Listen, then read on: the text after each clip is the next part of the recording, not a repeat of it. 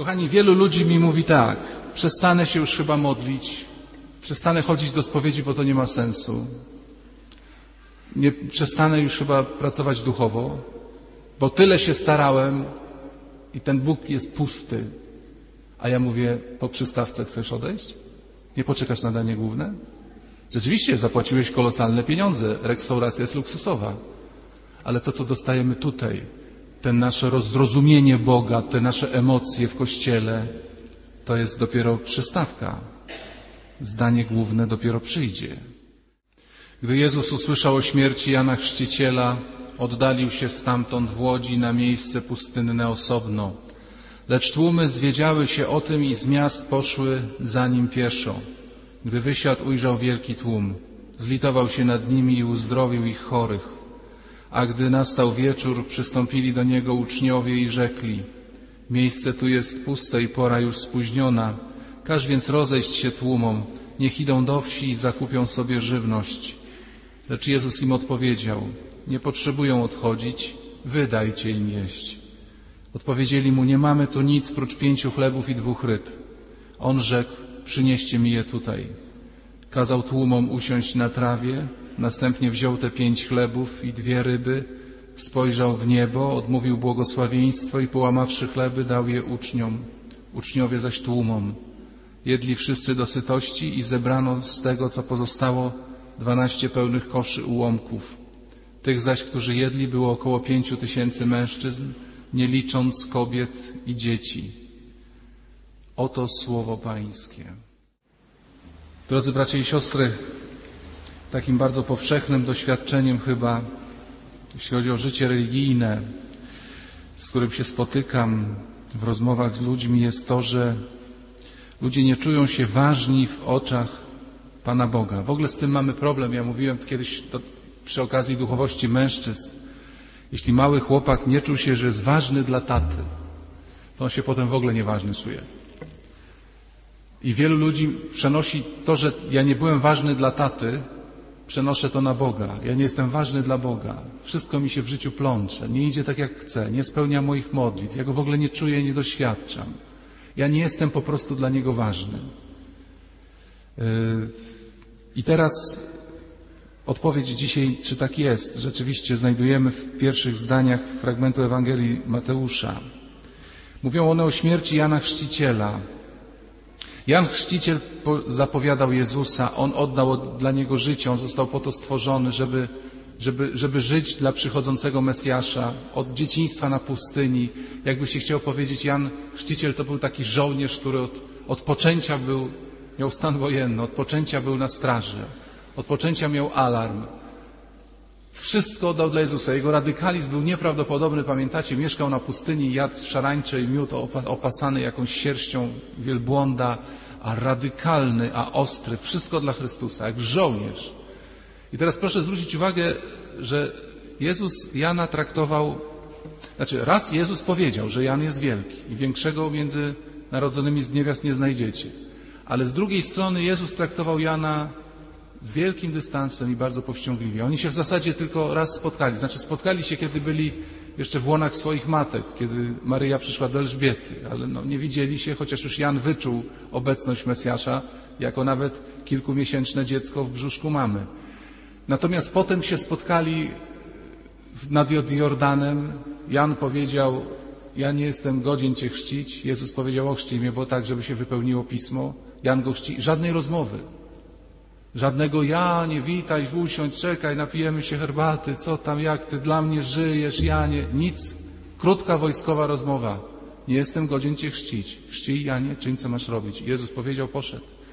Następnym razem się spotkali, kiedy Jan stał ze swoimi uczniami. Jezus przeszedł obok, nawet się do Jana nie odezwał i paru uczniów poszło za Jezusem. A potem, kiedy Jan miał pewne wątpliwości, niektórzy mówią, że on nie miał wątpliwości, tylko chciał z Jezusa sprowokować do pewnej wypowiedzi, wysłał do niego posłańców.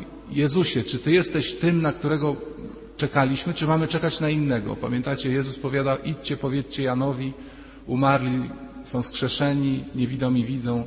Generalnie, popatrzcie, no, żadnej czułości, żadnego gestu, żeby Jezus raz tego Jana, tego swojego żołnierza, najwierniejszego żołnierza, żeby go raz przytulił, żeby mu parę słów powiedział, żeby z nim pobył. Nic, oschłość, oschłość Jezusa. Pozabierał mu uczniów, do grona apostołów go nie przyłączył. Ja to kiedyś wam, kochani bracia i siostry, mówiłem. Jan byłby świetnym apostołem. Jaki radykalizm, jaka wiara, jaka ufność. Gdzie tam nad Judasza to on był hoho. A Jezus mówi, nie, Janie, ciebie nie powołam, powołam Judasza. Ilu z nas by powiedziało, jak tak można, Panie Jezu? Ja Ci tak służę, od dzieciństwa, na pustyni, to wybrałeś dwunastu innych, a mnie nie. Nie, Janie, Ciebie nie wybiorę. Mądrość, logika Boża. I teraz można by powiedzieć właśnie to samo. Jan mu oddał życie. Dlaczego, Panie Jezu, żeś tak go oschło traktował? Dlaczego go nie odwiedziłeś? Czemu byłeś taki powściągliwy wobec Jana? I my mamy to samo. Dlaczego Pan Bóg jest dla nas taki powściągliwy? Dlaczego jakoś mnie nie pocieszy? Ja chodzę do kościoła, naprawdę się modlę od lat, tyle spowiedzi, żeby mi dał jakąś radość.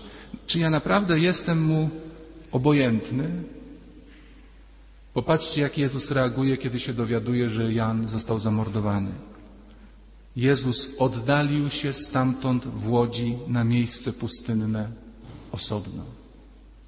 Wyobrażacie sobie, jesteście w biurze, siedzicie z koleżankami i ktoś pada, mówi Krzysiek nie żyje, nasz kolega był chory na nowotwór, no spodziewaliśmy tej śmierci się, no wszyscy jesteście smutni, no umarł, a jedna kobieta mówi szefie, proszę mnie zwolnić, ja, ja dzisiaj nie dam rady pracować.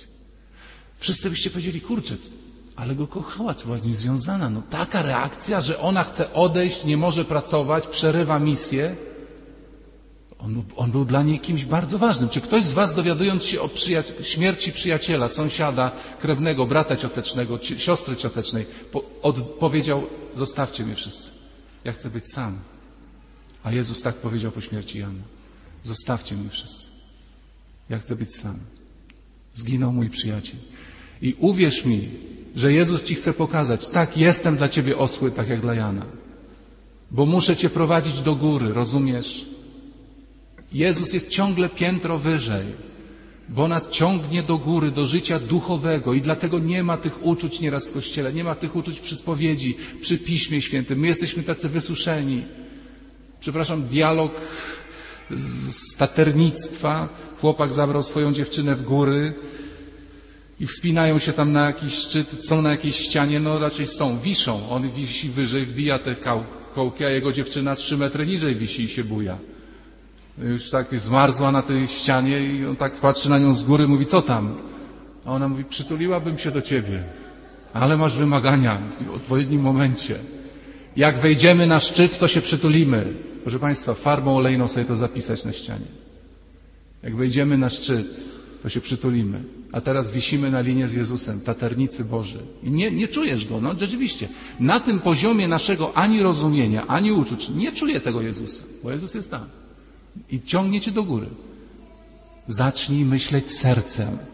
Odejdź od świata. Nie szukaj pocieszeń ludzkich. Ja ci dam nieludzkie pocieszenia. A co to są nieludzkie? No nie wytłumaczę ci teraz, co to są nieludzkie, bo ty myślisz po ludzku. Muszę cię drażnić głodem, muszę cię drażnić niepokojem, żebyś mi nie zasnął. Kochani, przy tych temperaturach, jakie przeżywamy w tej chwili na dworzu i przy okresie wakacyjnym, muszę wziąć specjalny zestaw przykładów do kazania bo przecież nie jakieś filozoficzne. Kochani, ja potrzebuję nieraz negatywnego przykładu, a ja znam negatywne przykłady nawet z niektórych tutaj osób, co stoją w kościele, ale oczywiście buzię mam zamkniętą, więc pozostają mi negatywne przykłady o mnie. Wakacyjny przykład. To było kilka lat temu, jechałem w góry i ktoś mi mówi, słuchaj, odwiedź Krynicę Górską, ale mówię ci, to się zrobił taki, wiesz, miasto dla Europy, dla Europy. To jest taki poziom tego uzdrowiska, Krynica. No i wracałem z Zakopanego, skręciłem przez Nowy Sąd, pojadę na dwa dni do Krynicy Górskiej. No rzeczywiście, chodzę z miną Europejczyka po Europejskiej Krynicy Górskiej. No nadszedł czas na obiad. No jak już raz się jest w tej Krynicy, trzeba zaszaleć. Poszedłem do luksusowej restauracji, luksusowa kelnerka, luksusowe menu. Ja robię luksusowe miny, znam się na tych daniach wszystkich, po francusku, po angielsku. Widzę, że gdzieś było napisane jakiś grill słowo, mięcho będzie dobre. 40 zł, raz się żyje, niech pani daje to danie. Robię eleganckie miny, czekam, czekam, przychodzi kelnerka i podaje mi dość niewielki talerz z jakimś usmażonym mięsem, do tego ładna bułeczka, ogóreczek, smacznego i poszła. No mówię, za cztery dychy, takie cztery skwarki, ale w normalnej restauracji bym powiedział, pani, proszę pani, to jest przesada, no za takie pieniądze, ale jestem w europejskiej restauracji, więc Europejczycy tyle płacą, więc ja już zapłacę za te cztery skwarki. Zjadłem te cztery skwarki, nawet były dobre. Popiłem Coca-Colą, mówię do kelnerki, że chciałem zapłacić. 40 zł zainkasowała. Do widzenia pani, dziękuję. A ona mówi, a pan nie będzie jadł? A ja mówię, zjadłem przed chwilą. Ale nie, to była przystawka, to serwujemy wszystkim klientom. Pan rezygnuje z dania? No, Europejczyk usiadł z powrotem. Proszę Państwa, nie, nie wyszedł mi high life. Za chwilę wjechał taki talerz, że pracowałem nad nim trzy kwadranse. Kochani, wielu ludzi mi mówi tak, przestanę się już chyba modlić, przestanę chodzić do spowiedzi, bo to nie ma sensu. Nie, przestanę już chyba pracować duchowo, bo tyle się starałem i ten Bóg jest pusty. A ja mówię, po przystawce chcesz odejść? Nie poczekasz na danie główne? Rzeczywiście zapłaciłeś kolosalne pieniądze, restauracja jest luksusowa, ale to, co dostajemy tutaj, te nasze rozrozumienie Boga, te nasze emocje w Kościele, to jest dopiero przystawka. Zdanie główne dopiero przyjdzie. Jezus odszedł na, pust na pustkowie z jeszcze jednego powodu. Śmierć Jana przypomniała mu coś, że on też zginie już niedługo. Jan był jego poprzednikiem, jego uczniem. Skoro ucznia zamordowali, czyż mistrza by nie zamordowali?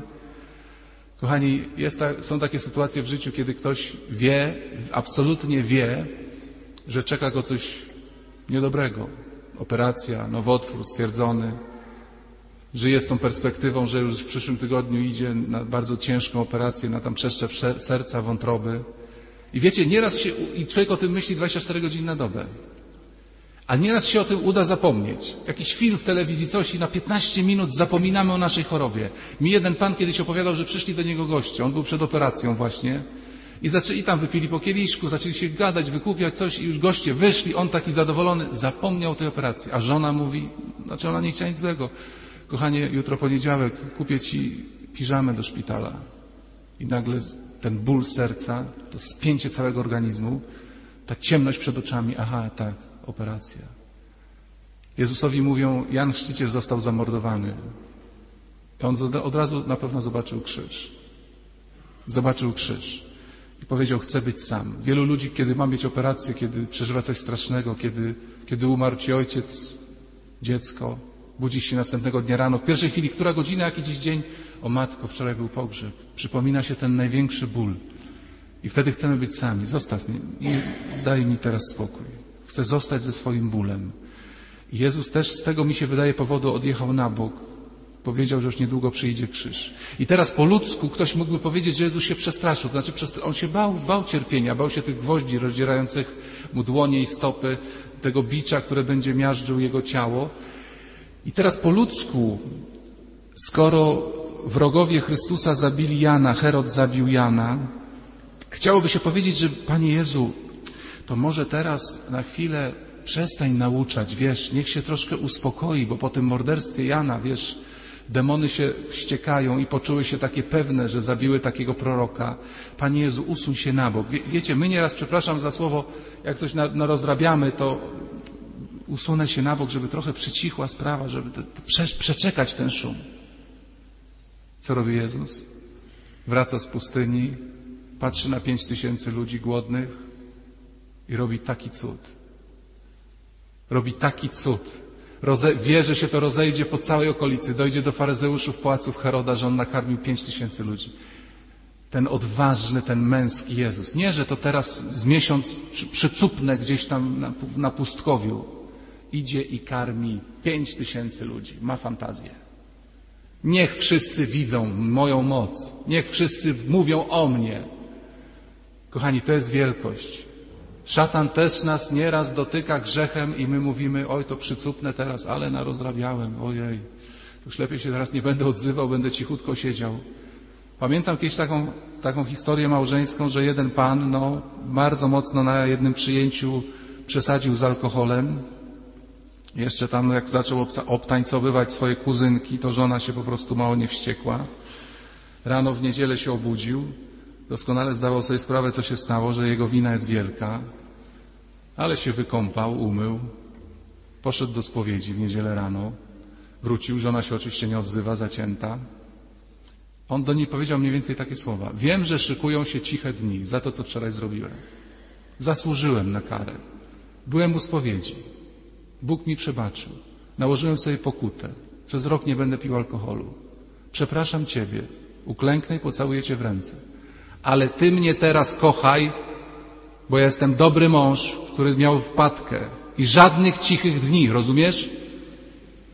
Przepraszam Cię za wszystko, całuję Cię po rękach, nakładam pokutę, a Ty masz mnie kochać. I żadnych cichych dni, żeby dzieci nie widziały naszych tu dąsów. Ona usiadła obok niego na wersalce, mówi, wiesz, ja Cię kiedyś zabiję. A on mówi, kalkulowałem to, nie opłaca Ci się. Totalnie Ci się nie opłaca. Ona jeszcze do obiadu była spięta, ale potem zrozumiała. Nie? Pamiętajcie, panowie, męskość to jest odnoszenie zwycięstwa moralnego w każdej sytuacji.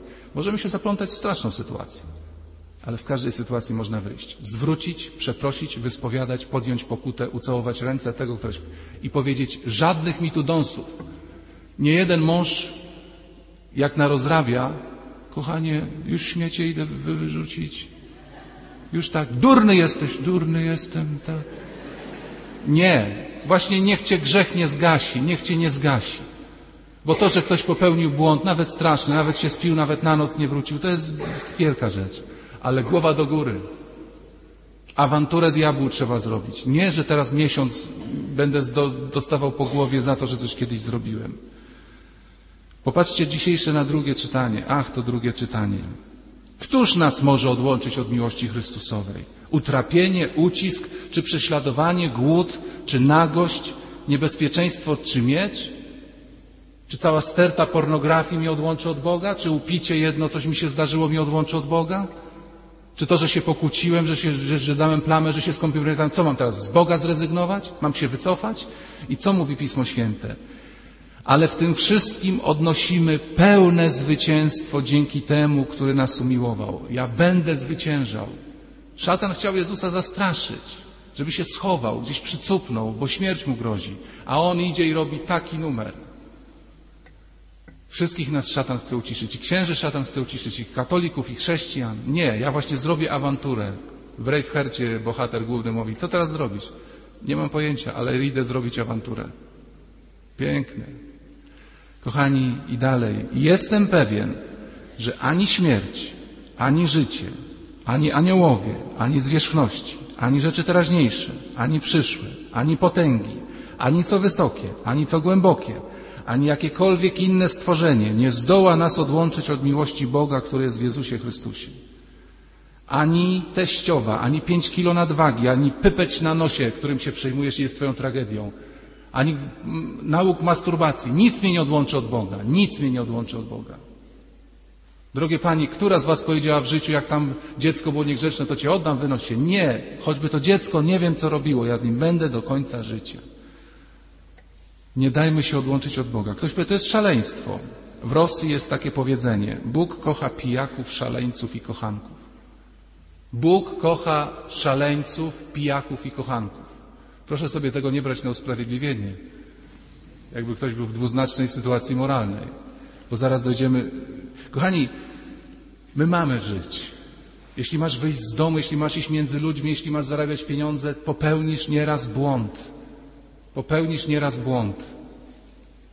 Ale życie to jest jak pas startowy na Okęciu. Wiecie, jakby ktoś wjechał na sam, samochodem na pas startowy na Okęciu, no świetna droga, rewelacja, rozpędzić się 100, 150, 200 na godzinę, tylko idiota się rozpędza na pasie startowym, bo wie, że on się nagle kończy ogrodzeniem. I każdy zginie jeżdżąc po pasie startowym 200. Ale samolot, samolot może jechać po pasie startowym 200 i 300, dlatego że jedzie, jedzie, jedzie i podbija się. I ogrodzenie mija dołem. Tak samo jest u nas w świecie. Zachwycą cię piękne kobiety, telewizory, forsa, świat. Mnie też zachwyca. I to nas rozpędza. Tylko żeby w odpowiednim momencie podbić maszynę i polecieć do Boga. Powiedzieć, nic mnie nie zaspokoi. Żadne kochanki, żaden seks, żadne pieniądze, żadne samochody, żadna informatyka. To nas pociąga, powtarzam. Ale trzeba w odpowiednim momencie podbić maszynę. Tylko niektórzy ludzie się chowają przed światem. Skoro to jest takie ryzykowne, że trzeba się rozpędzić, a potem podbić maszynę, a ja nie podbiję, to zostanę na Okęciu w restauracji, będę siedział. Nigdzie nie polecisz. Ja tu mówię o tym, że pamiętacie, niedawno mieliśmy przypowieść o chwaście i o zbożu. Nie da się wyciąć chwastu, on będzie. Nieraz nasze grzechy nas doprowadzą do Pana Boga. Rozrabiałem i przez to się spowiadałem. Przecież nie, nie cnoty nas doprowadzają do Boga, tylko grzechy często. Święty Piotr został wielki, ale ile on narozrabiał? Augustyn, którego wyznania czytałem wam, został wielkim świętym, ale ile on przedtem narozrabiał? Jak on po tym pasie szalał, aż w końcu roz, rozwalał się o to ogrodzenie, aż w końcu kiedyś poderwał maszynę. Kochani, nie zaśnijcie, bo katolicy często sprawiają ludzi śpiących. Przyznam wam, jak sam wchodziłem w tą lekcję, żeby nie zniszczyć w sobie życia, nie zdusić go przed tym lękiem, przed szatanem, przed grzechem, przed pomyłką. My się tak boimy pomyłki, że nieraz wolę nic nie robić, niż się pomylić. Jak coś robić, to się zawsze pomylić. Jak zorganizujesz bal, to, to tam coś nie wyjdzie na tym balu. Jak zorganizujesz pielgrzymkę, to coś nie wyjdzie na niej. Zawsze, kiedy się będziesz starał aktywnie coś robić, to coś nie wyjdzie. Pamiętam, kiedy byłem w seminarium na, chyba na drugim roku. No i oczywiście te wszystkie wątpliwości, czy zostać księdzem, czy nie zostać księdzem, jaka droga powołania, a świat kusi, a tu. I ktoś mi powiedział, wiesz, idź do księdza Bozowskiego, znane państwo nazwisko, on już nie żyje. To jest taki charyzmatyk, on z tobą pogada. No, ja też słyszałem o Bozowskim, matko, taki wielki ksiądz, mądry, taki mistrz duchowy. Poszedłem do Bozowskiego, przyjął mnie elegancko. Może to już kiedyś mówiłem. Ja mówię, ojcze, no nie wiem, czy iść do tego kapłaństwa, bo świat kusi. Jedna dziewczyna, spotkałem ją kiedyś na ulicy, moja koleżanka, a tak wszystko, wróciły te różne myśli. A w tym momencie nam siostra zakonna podawała herbatę, bo on mieszkał u sióstr zakonnych. On mówi do mnie, pokazując na tą siostrę zakonną, podoba ci się? Ja mówię, no tak. No to klin klinem, brachu, klin klinem. Ja mówię, Jezus Maria, gdzie ja trafiłem? Do kogo ja trafiłem? A on mi chciał pokazać, nie rób z tego tragedii. Będzie ci się to podobać i tamto, będziesz pragnął, tylko żeby cię to rozpędziło i do góry samolot, do Chrystusa. Nie rozbij się na pasie startowym, bo to fatalnie wyglądałby taki samolot zanurzony dziobem w ogrodzenie. Zapomniał pilot pociągnąć tej wajchy do siebie. Otóż, kochani, to jest szaleństwo. To jest szaleństwo. Religia to nie jest matematyka. Dwa grzechy minus trzy różańce pomnożone przez cztery umartwienia, pierwiastek z grzechu wczorajszego, no mam szansę. 3,784 łamane przez 80, mam szansę. Chrześcijaństwo jest to szaleństwo. Kochani, yy, w, duch, w historii duchowości, zwłaszcza duchowości wschodniej chrześcijańskiej, pojawia się termin idiota. Przepraszam, to takie trochę nieładne słowo może, ale ono jest w duchowości. Boży idiota. Boży szaleniec mówimy. Boży idiota. My jesteśmy do tego nieprzyzwyczajeni, dlatego że przez wieki Kościół stał się miejscem, gdzie ludzie, ludzie budowali swoją ludzką wielkość. Pamiętacie Państwo te kościoły starodawne, yy, znaczy w starodawnym społeczeństwie, w, w społeczeństwie przez 100, 200, 300 lat, plebs stał daleko, tu były kolaski dla hrabianek, witam hrabianki świętanowe, tam dobrodzieje siedzieli, każdy przychodził, robił mądrą minę. Zresztą dzisiaj troszeczkę z tego jest. Gdzie chodzisz na mszy świętą? Do wizytek chodzę. O, do wizytek. Ja na Domaniewską. Ja do Dominikanów, wiesz, ja słucham tylko tego ojca profesora habilitowanego, wiesz, ma niesamowicie na poziomie kazania. Na poziomie ma kazania. I myśmy się przyzwyczaili, że właśnie Kościół jest to, należy do dobrego tonu, iść w niedzielę do kościoła, ładnie stać, ładnie się ubrać i ja się po ludzku robię wielki. Oj, słuchajcie, gdyby tu przyszli święci, to by nas wyśmieli za te różne mądre pozy, bo chrześcijanin po części, a nawet może nie po części, jest idiotą. Proszę się nie gniewać, proszę Państwa, ale Wy macie wyższe wykształcenie, jesteście rozsądni ludzie.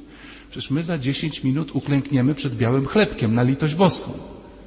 Czy Państwo się zastanawiacie, co Wy robicie? A potem ja z tym białym chlebkiem przejdę przez kościół i będę Wam dawał do buzi chlebek na język, a Wy będziecie zamykać oczy i robić taką poważną minę.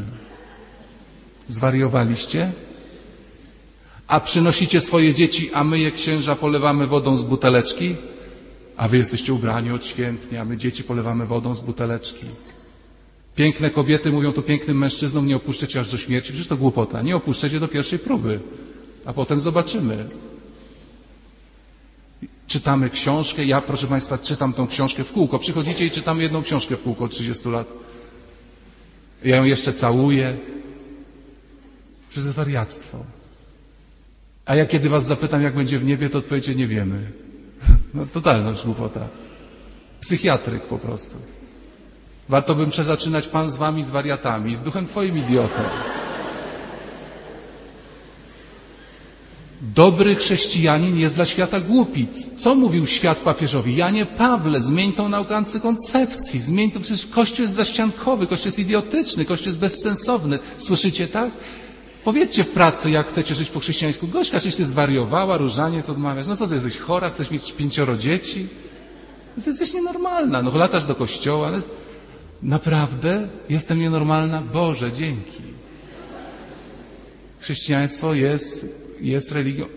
Jaki pierwszy zarzut postawiono Jezusowi? Drugi rozdział Ewangelii Marka. Postradał zmysły. Zwariował. Przyszli krewni i mówili, ty uspokój się. Do was krewni nie przychodzili? Ciotka taka, Gosiu, nie chodź na pielgrzymkę, to znajdź jakiegoś mężczyznę poważnego, wiesz, bo przy tym kościele to się kręcą takie wiatraki tylko. Zajmij się swoim życiem, bo zmarnujesz życie na tych rekolekcjach, jeździsz po tych kościołach i jeździsz. Tak samo przyszli krewni do Jezusa. Co ty robisz? Czego ty nauczasz? Błogo, błogosławieni co płaczą? Błogosławieni słabi? To jest nauka? Chodzimy drogi krzyżowe, Wielki Piątek, kolejka tak, jakiej w Warszawie nie ma, żeby stópki Panu Jezusowi ucałować. Wariactwo, proszę Państwa. Tylko żebyśmy to robili z serca, bo możemy, możemy wariatami nie być. Święty Franciszek, jeden z największych świętych Kościoła, na początek misji się rozebrał. Co tu dużo gadać? Rozebrał się. Zgorszenie publiczne zrobił, aż biskup go musiał swoim płaszczem odbić. Boży szaleńcy zawsze jakoś kontestują ogół. Szaleństwo jest darem Ducha Świętego i wiecie pod jaką nazwą się skrywa ten dar szaleństwa? Mądrość. Jeśli jesteś mądry po Bożemu, to dla świata będziesz głupi. Jeśli jesteś mądry dla świata, to dla Chrystusa jesteś głupi. Jeśli Noe, Noe zaczął budować, 120 lat ludziom mówił, że będzie jakiś potop, a potem zaczął budować arkę pukali się w głowę. Prawdziwy chrześcijanin buduje arkę swoją i ludzie się będą pukać w głowę. Liczmy się z tym. Liczmy się z tym. Po czym się poznaje, czy ktoś jest tylko, przepraszam, szpanuje religijnie, czy jest prawdziwym szaleńcem Bożym? Po posłuszeństwie Kościołowi, po pokorze i po owocach. Bo można być, przepraszam, młodzież używania rasowa, szpanerem religijnym. Ale to nie to. To nie jest to nie jest szaleniec na wzór Jezusa Chrystusa. W XVI wieku w Rosji żył Bazylii Błogosławiony. Chodził nago, no żeby tak jakoś w ogóle zachować resztki przyzwoitości, miał długą brodę do ziemi, więc się ukrywał tą brodą. Yy, całował domy, w których odbywały się pijackie orgie, ponieważ widział wokół nich krążące, płaczące anioły. Zapalał świece i śpiewał hymny na zgliszczach domów prostytutek spalonych przez carską policję, a prostytutki okadzał kadzidłem, ogłaszając, że wyprzedzą nas w drodze do Królestwa Niebieskiego.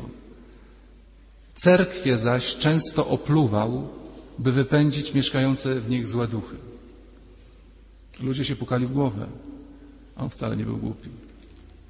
Zaraz po jego śmierci zaczęto budować kościoły na jego cześć. Kochani, teraz się przyzwyczailiśmy, ale na początku, kiedy weszły te komórki, że można sobie było komórkę wsadzić w ucho i szedł facet ulicą i z kimś gadał, mówiliśmy wariat. Nie, nie wariat, on ma komórkę. Do dzisiaj w samochodzie widzimy, jedzie gościu samochodem, śmieje się, gada do kogoś, sam siedzi w samochodzie. Nikogo to nie dziwi, ma komórkę. Ale kiedy ktoś przed posiłkiem mówi w imię Ojca i Syna pobłogosław Panie Boże, ten posiłek mówimy wariat, żegna się. Ludzie, on ma komórkę. On ma wszczepioną w serce. Stała łączność z Chrystusem. Darmowe SMS-y. Nie dziwmy się ludziom, którzy się modlą, którzy leżą krzyżem w kościele, którzy godzinami adorują. To nie siostry wizytki zwariowały, że się zamknęły na dożywocie dobrowolne. To ci, którzy chodzą dookoła i bez przerwy liczą, liczą, liczą, pragną, liczą, gubią się w tym wszystkim. Oni zwariowali. Bardzo często ludzie po jakimś wydarzeniu, kiedy mieli wypadek, ciężka choroba, wyszli z niej, przewartościowywali całe swoje życie, rozdawali majątek, wracali do swoich rodzin i mówili: Byłem zmądrzałem. Czy jesteśmy, czy jesteśmy szaleńcami Bożymi? Jeszcze raz powtarzam, w, wielu przypadkach mm, Kościół i religia stał się synonimem porządności, sensu, ładu. Kochani, na niektórych obrazach starożytnych Bóg jest malowany jako tańcząca Trójca Święta. Bóg tańczy. I święci są malowali, malowani w tańcu. Bo prawdziwy chrześcijanin jest to człowiek tańca. Wprawdzie nasza liturgia nie przewiduje, nie wiadomo co będzie kiedyś, tańca. Jeszcze w świętej Jany nie potańczymy nam przy świętej. Ale ja widziałem, proszę Państwa, kiedyś Wam to mówiłem u sióstr franciszkanek za zamościem, tańczącą zakonnicę, która tak rozkręciła setkę młodzieży, że ja nie wierzyłem własnym oczom. Jak ona na początku powiedziała, droga młodzieży, będziemy tańczyć. Ja mówię, sister, co ty wymyślasz? Gdzie ci młodzież będzie tańczyć? Za pół godziny ja stałem z taką buzią rozdziawioną. Tańce irlandzkie, tańce żydowskie, tańce polskie. Taniec. Pamiętacie, Dawid zaczął tańczyć przed arką i jego inteligentna żona powiedziała, ale jesteś śmieszny, wiesz? Choćbym się miał ośmieszyć przed całym Izraelem, będę tańczył przed Panem Bogiem. Chrześcijanin jest szaleńcem i dzisiejsza, dzisiejsza Ewangelia mówi o szaleństwie Pana Jezusa. Śmierć mu grozi, a ten sześć tysięcy karmi. Pięć tysięcy mężczyzn.